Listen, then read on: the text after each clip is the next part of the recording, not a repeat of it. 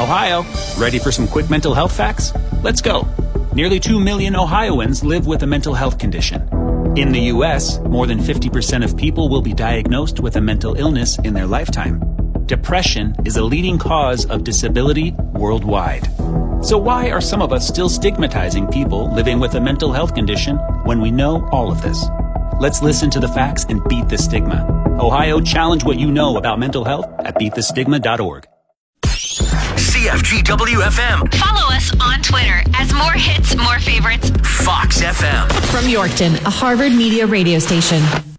Good morning. It's Avery and Reader here on Fox FM. More hits, more favorites. And joining us right now is Jenna Kutecki, community coordinator out in Swan Valley. How you doing this morning, Jenna?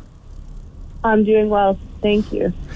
And it's a big event coming up here uh, this weekend, in fact, in uh, Swan River. It's back in full uh, after kind of a couple year hiatus. Of course, Spooktober is back. That's right. Yes, we're going to be having our regular Spooktober Fest at the museum on Saturday and Sunday this weekend. Now, that's a, a bit of a change because originally it was supposed to be Friday, Saturday.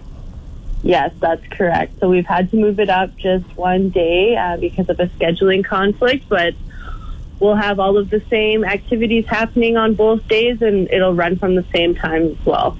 And speaking of activities, what exactly is on the agenda and agenda throughout the weekend? Okay, if I could kind of just walk you through how you would enter and what would, you know, kind of be beyond the entrance. So we're running out of three separate buildings. Um, the one that you would go into to pay for your admission is mostly um, filled with younger children type activities. So we have an under five game section, and then we have a tactile area, you know, where kids can go in and touch and feel different things and try to guess, you know, what it is that they're feeling and win prizes. And then we also have free hot chocolates, cookies, and candy bags in that building. So from there, if you're only interested in seeing some haunted houses, you would exit that building, and then there are two buildings beyond that.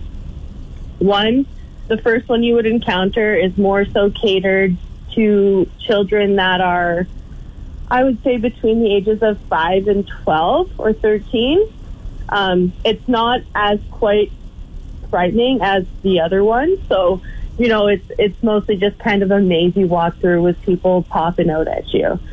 And then the last haunted house, it's in a tiny white octagon house, is quite terrifying. I've been in it myself, um, and I've had nightmares about it, and I'm 30 years old.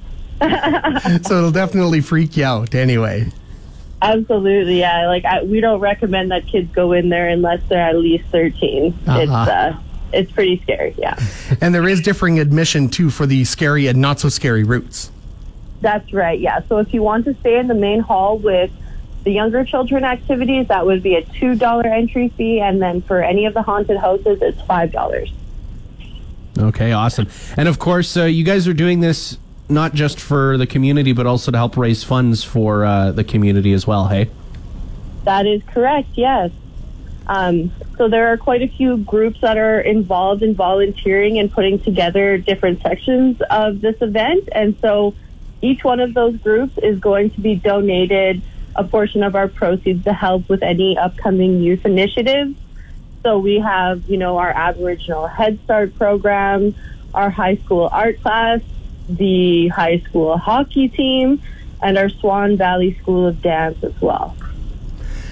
And you're also recommending that uh, if people are so inclined, they can suit up and wear a costume as well. Absolutely, yes. We have quite a few door prizes that we will be giving away. So if you come dressed in a costume, you will be automatically entered to win one of them. Fantastic, Jenna. Well, that's all the time we had for you today. Is there anything else that you wanted to mention before we wrap things up here today? Nope, that's everything. All right, awesome. Thank you so much for joining us here this morning, Jenna. Once again, it is the Halloween family event running throughout Saturday and Sunday, 5 p.m. through to 9 p.m. Thanks so much, Jenna. Awesome, thank you. The calendar says it's fall. We're still hoping for a reprieve. More hits, more favorites, Fox FM.